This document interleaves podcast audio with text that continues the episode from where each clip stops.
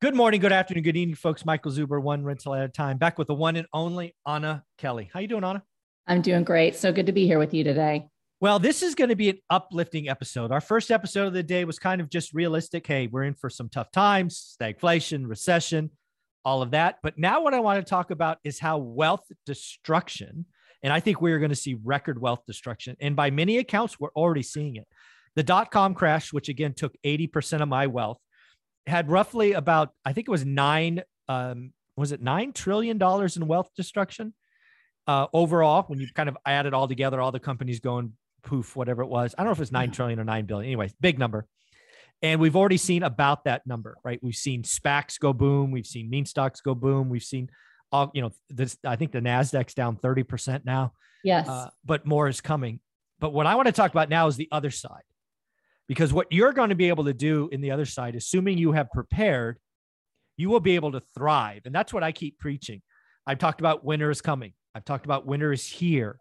It's the prepared that can thrive. And again, yes. there's life changing, life changing wealth to be created. So let's talk about that. Yes, absolutely. I agree 100%. And you know, eh, there's there's an adage which rings true is that you try to buy low and sell high, right? And as we've talked about on the show, it's really difficult to time that. But you can watch the signs and say, are we closer to the high or are we closer to the low? Right. And the key is don't catch a falling knife, as they say. So as the markets are tanking and as real estate starts to show some underlying pain in certain markets, it's not the time to go, oh, now we're at the bottom, let's go in. You start to kind of wait for that pain and you see that wealth destruction. And then as start as things start to come back up a little bit, then you go, okay, now we're on the upswing but we're still way low. Let's try to go and, and let's start to buy. But you have to be watching those signs. That's why we do the show to say, we are heading off the cliff. We're heading toward the bottom. Are you prepared? Are you preserved? So you mentioned you lost 80% in the dot com bubble. I lost a significant, about 75% during the 2009 Great Recession. Um, was totally blindsided, right? We've learned through that. We're not going to be blindsided this time. We're, we're preparing, we're locking in low rate interest debt, we're, we're selling properties at near the height. We're getting liquid and we're watching for, for when it's time to go in and do great deals where deals just seem to be very, very plentiful and, and sellers are very, very motivated. Yeah. Yeah. What I want to tell people about it, it, it, first and foremost, it doesn't pay to be a hero, right? A, a 15% haircut is nothing right? Right. Uh, you're, you're going to be able to get some real. I mean, Amazon. I, I read it a month ago, but I think this is correct. Like during the peak of the dot com craziness, I think Amazon at the time was like 118 dollars. I think it went as low as like eight or nine, or maybe it was 18 or wow. 19. So it went down roughly 90%, if my memory serves. Again, great companies. Just eh, no fault of the company. The company didn't change one iota. It's just out of favor and risk right. is off. I mean, uh, I think Apple it, for a time was the most valuable company on the planet. Yes. Who's to say that Apple couldn't be cut in half, assuming risk off? Uh, you know, a China shutdown. So, you know, they have a quarter hiccup on supply. I'm not calling for any of this. I'm just saying crazy things happen. Yes. And as Warren Buffett has taught us, right? Warren Buffett went in and brought Apple. I guess Apple had a hiccup, I don't know, six months ago. And he's like, hey, I kept buying hand over fist. I'd have bought more, but price went up. There right. will be buyers. And again, a stock that gets cut in half sometimes is not about the company, it's about the market. Yes. Right. There's a market risk, sector risk, company risk. And, yeah. you know, you just don't know. So, uh, what do you think about um, it? I agree. And, and one thing that tends to happen when you start to head toward these, you know, bear market runs where the stock market starts to, look, to, to really crash, you know, 20 to 30% or more, is what you first start seeing is all of these um, value stocks really start to crater. And people say okay th- things are, hurt, are are falling. So we're going to jump off the cliff but we're going to put a parachute on by mm-hmm. investing in these blue chips and these large cap stocks. And so they tend to run up the prices of these very large what we talk about these safe companies like apple amazon et cetera coca-cola. They really get run up because people are leaving the stuff that they think is going to fall and fail and they put all their money into the blue chips then what happens is when people get really nervous and the market's really nervous, then they say, uh oh, we've jumped off the cliff. Now we need to like jump onto a bigger parachute and sell. And mm-hmm. so, and, and they tank all of the real, all of the market with um, those companies and those sectors that are going off the cliff. So, you know, first you saw NASDAQ and you see tech stocks get hammered. Then it's the small, you know, value caps. And then, it, then it's the growth and the big blue chip caps. And so they all tend to go down just because of the overall market panic. That doesn't mean that the fundamentals of all those companies are suddenly down 75% of where we thought that they were. Yeah. I think I think the other thing that happens again again in a in a bear market um, bad actors get punished. And what do I mean by a bad actor? I mean traders who do uh, who are really on leverage and really don't know what they're doing. Yes. And what can happen in that environment is actually their winners, like Apple, get sold because it's the only thing with liquidity. Yes, right? that's it, so true. It, it is right. They're not going to sell their losers because they're already down 90%. They're going to sell Apple because it's down 4%. Uh, yes, that's so, a really good point.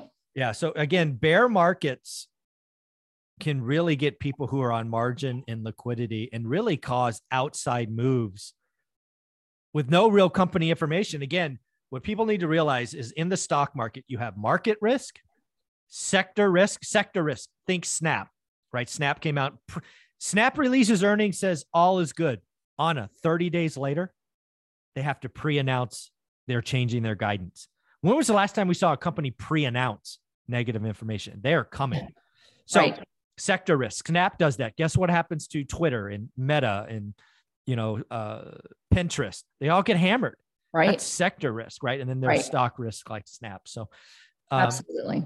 It, it, listen, it, I, am not an expert on stocks. If you've listened to me before, I've, I've largely gotten out of the stock market. I have a few stocks that I still, you know, have dabbled in and put a little money into. But generally speaking, what you've got to get really good at, and, and it's easier said than done is you've got to look at stock by stock at their PE ratio, at their debt, um, you know, and and are they close to being a zombie company? Are can they cover their debt with their current, you know, income that's coming in? Where where is their income as a percentage of, of the debt that they have today? And so you've got to watch all of that. And if you listen to guys like Dalio and Buffett, Dalio says if you're really good and you pick the right stocks, expect a 3% return over the next 10 years. If you're really good, right?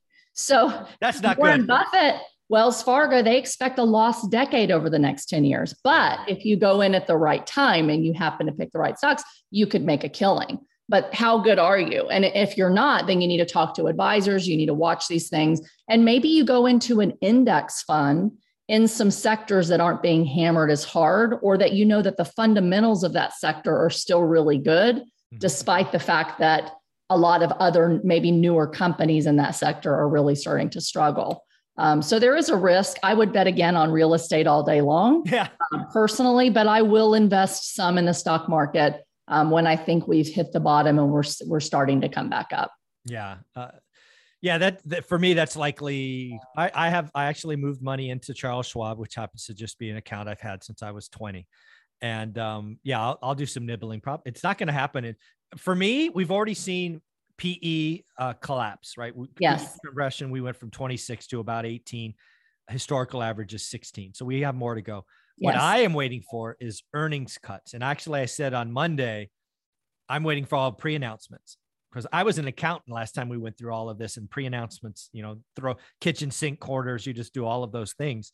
I expect a bunch of pre I expect like I expect either Tesla or Apple or maybe both to have to pre-announce, right? When you get a top tier like a number one company pre-announce, it will wreck the market. Yeah. Wreck. So we'll see. I, I don't know. We'll see if that happens. But yeah, pre-announcements are coming and where I was going this is not only multiple, we're going to see earnings. I think the S&P 500 last time I checked was estimated to do $5.65 a share.